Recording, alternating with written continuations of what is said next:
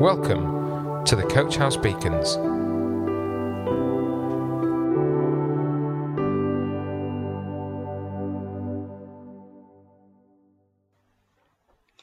Good morning, everybody. I'm Steve, and I'd like to welcome you all to today's Coach House Beacon.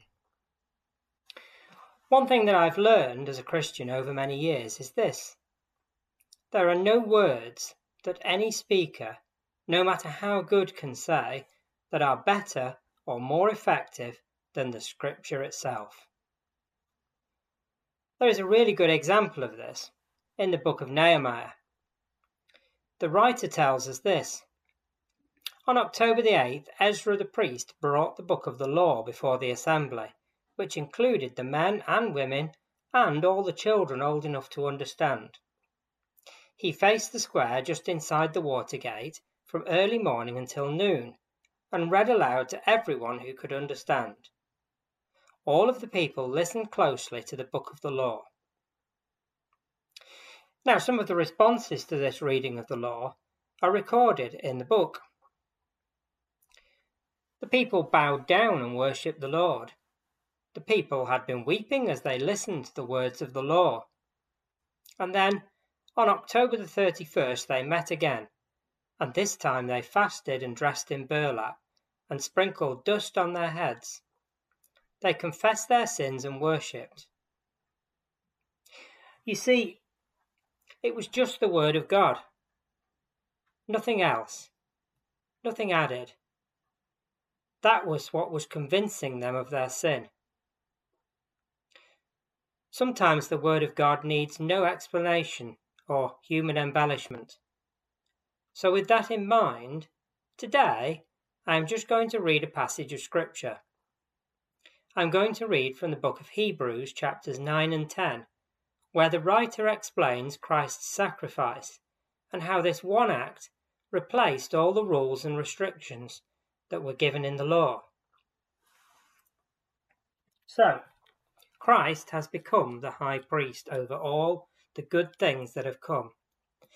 He has entered that greater, more perfect tabernacle in heaven, which was not made by human hands, and is not part of this created world. With his own blood, not the blood of goats or calves, he entered the most holy place once for all time and secured our redemption forever. Under the old system, the blood of goats and bulls and the ashes of a young cow could cleanse people's bodies from ceremonial impurity.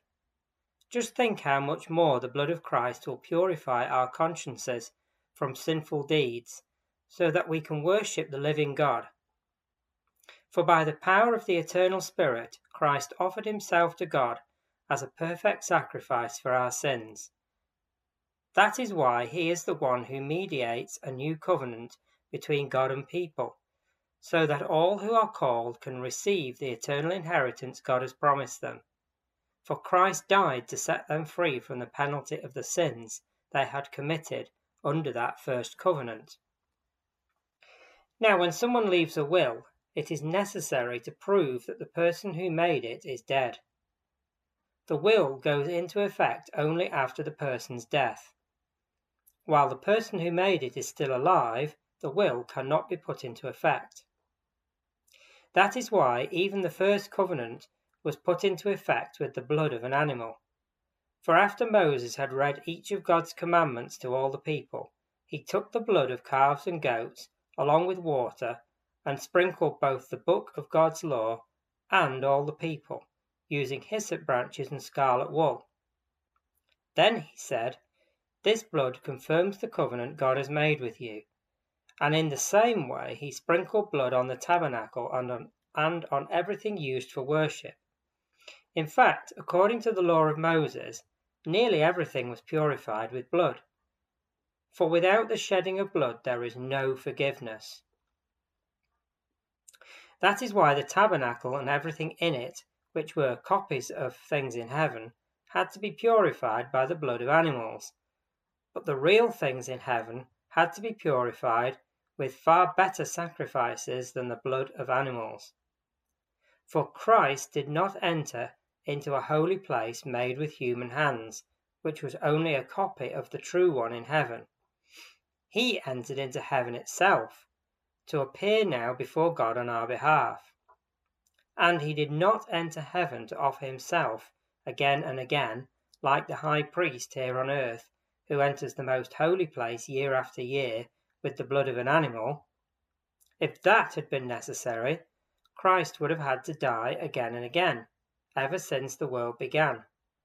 But now, once for all time, he has appeared at the end of the age to remove sin by his own death as a sacrifice. And just as each person is destined to die once, and after that comes judgment, so also Christ died once for all time as a sacrifice to take away the sins of many people. He will come again not to deal with our sins, but to bring salvation to all who are eagerly waiting him. The old system under the law of Moses was only a shadow, a dim preview of the things to come, not the good things themselves. The sacrifices under that system were repeated again and again, year after year, but they were never able to provide perfect cleansing for those who came to worship. If they could have provided perfect cleansing, the sacrifices would have stopped, for the worshippers would have been purified once for all time and their feelings of guilt would have disappeared. But instead, those sacrifices actually reminded them of their sins year after year. For it is not possible for the blood of bulls and goats to take away sins. That is why, when Christ came into the world, he said to God, You did not want animal sacrifices or sin offerings, but you have given me a body to offer. You were not pleased with burnt offerings or other offerings for sin. Then I said, Look, I have come to do your will, O God, as it is written in the Scriptures. First Christ said, You did not want animal sacrifices or sin offerings or burnt offerings or other offerings for sin, nor were you pleased with them, though they were required by the law of Moses. Then he said, Look, I have come to do your will. He cancels the first covenant in order to put the second into effect. For God's will for us was to be made holy by the sacrifice of the body of Jesus Christ once for all time. Under this old covenant, the priest stands and ministers before the altar day after day, offering the same sacrifices again and again, which can never take away sins. But our high priest offered himself to God as a single sacrifice for sins, good for all time. Then he sat down in the place of honor at God's right hand. There he waits until his enemies are humbled and made a footstool under his feet. For by that one offering he forever made perfect those who are being made holy. And the Holy Spirit also testifies this is so, for he says, This is the new covenant I will make with my people on that day, says the Lord. I will put my laws in their hearts, and I will write them on their minds. Then he says, I will never again remember their sins and lawless deeds. And when sins have been forgiven, there is no need to offer any more sacrifice. And so, dear brothers and sisters, we can boldly enter heaven's most holy place because of the blood of Jesus. By his death, Jesus opened a new and life giving way through the curtain into the most holy place. And since we have a great high priest who rules over God's house, let us go right into the presence of God with sincere hearts, fully trusting Him. For our guilty consciences have been sprinkled with Christ's blood to make us clean, and our bodies have been washed with pure water. Let us hold tightly without wavering to the hope we affirm, for God can be trusted to keep His promise and let us think of ways to motivate one another to acts of love and good works. Let us not neglect our meeting together as some people do, but encourage one another, especially now that the day of his return is drawing near.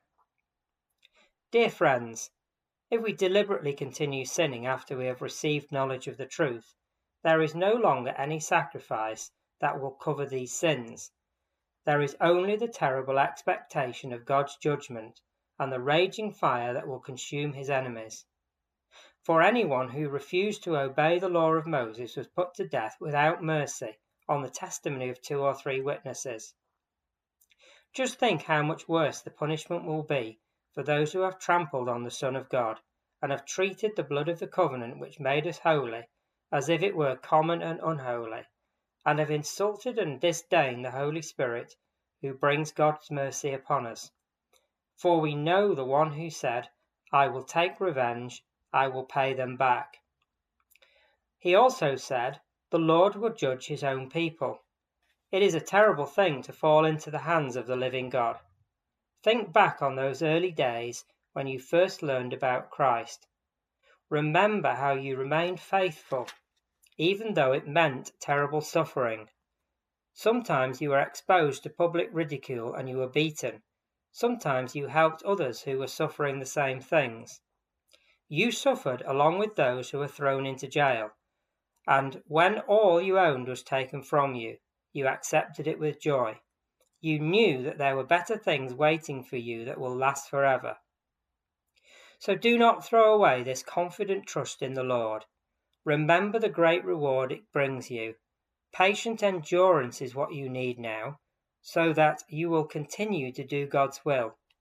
Then you will receive all that He has promised.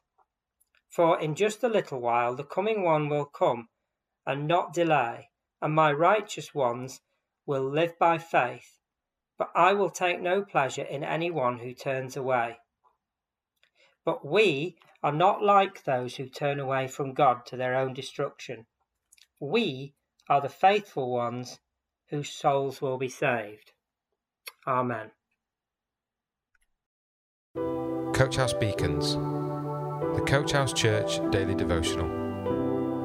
To find out more, join us on Facebook, Instagram, or on our website at www.coachhousechurch.org.